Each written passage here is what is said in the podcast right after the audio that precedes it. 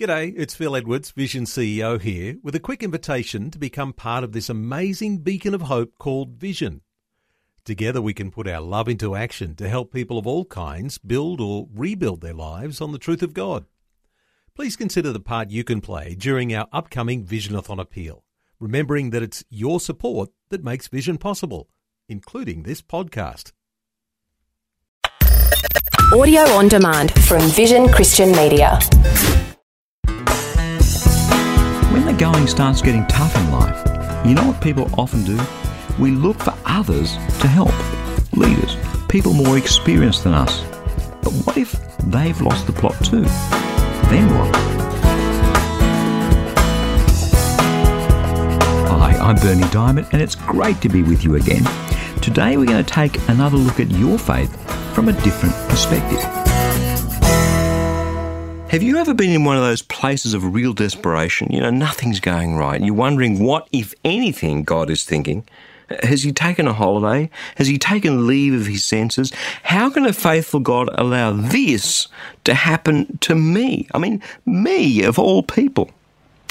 Today on the program, we're going to start a close look at such a time in the history of Israel. It was absolute desperation time. In fact, things were so bad, people were so hungry that mothers were cannibalizing their children. And the king, well, the king, he lost the plot. The guy who should have been holding it all together, the guy who was God's anointed leader, this king was running around in ever decreasing circles of desperation. And there's a reason we're looking at this story today. Because last week, this week, and in fact over the next couple of weeks, we're talking about faith. I've called this series Having Faith That Moves Mountains. And you know something? By and large, we don't have to rely too much on faith when everything's going swimmingly well. We need faith when there are mountains that need moving. We need faith when we have something impossible to deal with. And those are precisely the times that we find ourselves at our weakest and our most vulnerable. Those are precisely the times when the last thing we feel like we have is some mighty faith.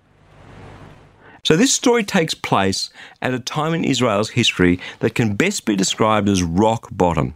Let's have a look. And a warning you might be thinking, why is this joker reading the Bible on this program?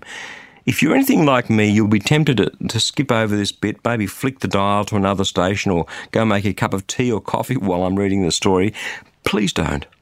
God's Word has the power to change our hearts. There's something special that happens when we read it and take it in. This is one of those stories that will stick with you all the days of your life. It comes from 2 Kings in the Old Testament, chapter 6, verse 24 and onwards. Sometime later, King Ben Hadad of Aram mustered his entire army. He marched against Samaria and laid siege to it. As the siege continued, famine in Samaria became so great that a donkey's head was sold for 80 shekels of silver and a quarter of a cab of dove's dung for five shekels of silver.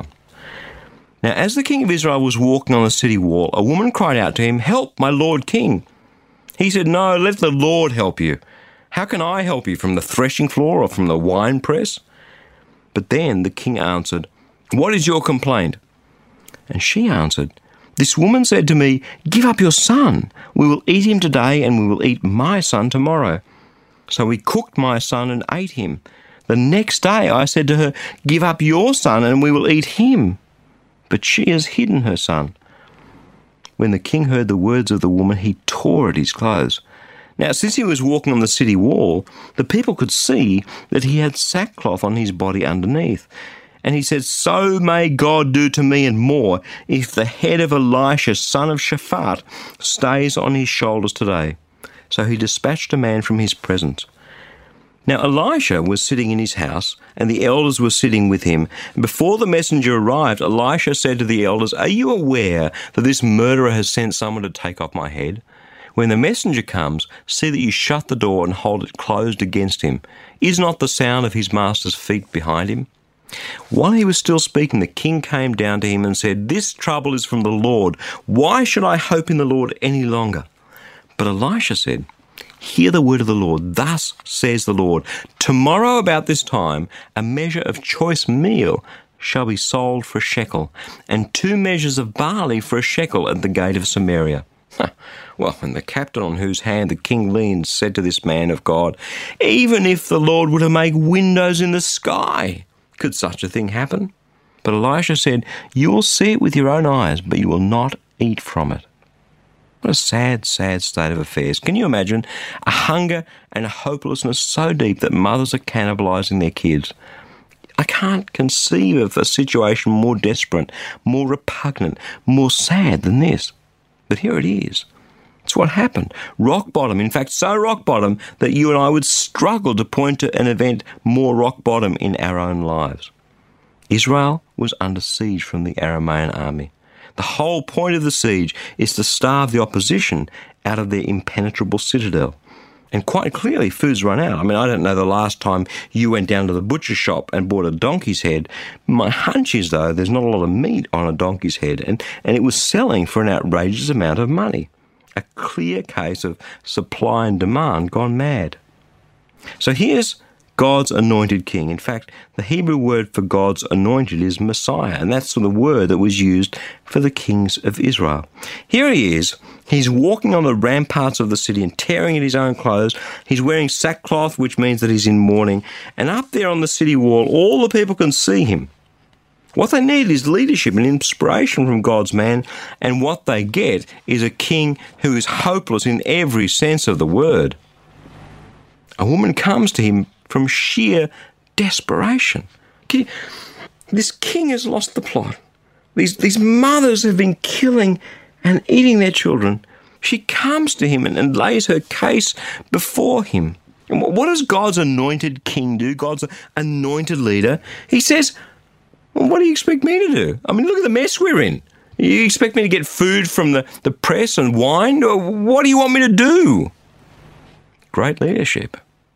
And that's the obvious thing to do, of course, when, when you're God's anointed king and you believe in God and lose hope. You, you blame God, of course. Clearly, this mess was his fault. He is God, isn't he? Which is exactly what the king did. He went to Elijah. He was going to take the prophet's head off. He blamed Elijah and said, This mess is from God. Yeah, he wanted to go and kick the dog, he didn't he? he? He wanted to go and shoot the messenger, as it were. I mean, I, I make light of it. But the old Elisha, he ends up in danger of losing his head. So the king goes to the prophet. Remember, the prophet in Israelite society is the man who speaks for God. The prophet's role here in Israel is to speak God's word, God's very word into Israel. And so the king demands to know of the prophet, This trouble is from the Lord. Why should I hope in the Lord any longer? That, as it turns out, is a very good question. It's a question that a few of us have probably asked once or twice at some rock bottom point along our own journeys. And the prophet speaks the word of God. It's a word of outrageous hope and promise. It's a faithful word from God. Hear the word of the Lord. Thus says the Lord. Tomorrow, about this time, a measure of choice meal shall be sold for a shekel, and two measures of barley for a shekel at the gate of Samaria. Now, that, that was completely and utterly outrageous. It was impossible unless you believed in God. And remember what the king's soldier said? Even if the Lord were to make windows in the sky, could such a thing happen? But God, God did more than that. We, within 24 hours, the words of the prophet, the very word of God, came to pass. Why? Because however difficult it is to believe, however impossible the situation, however big the mountain, however distant our God seems, our God is mighty to save. He is faithful. He is awesome. Just is.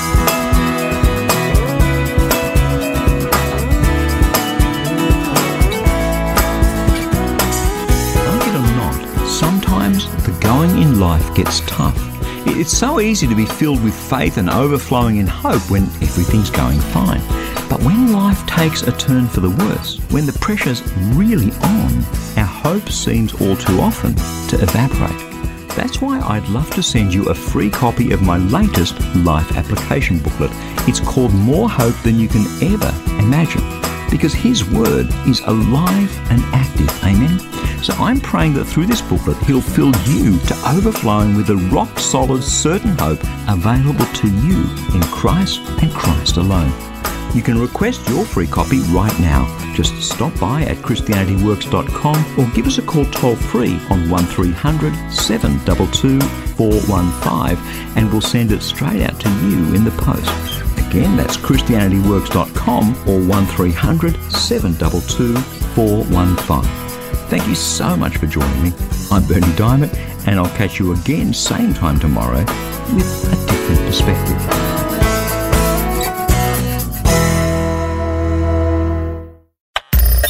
Thanks for taking time to listen to this audio on demand from Vision Christian Media.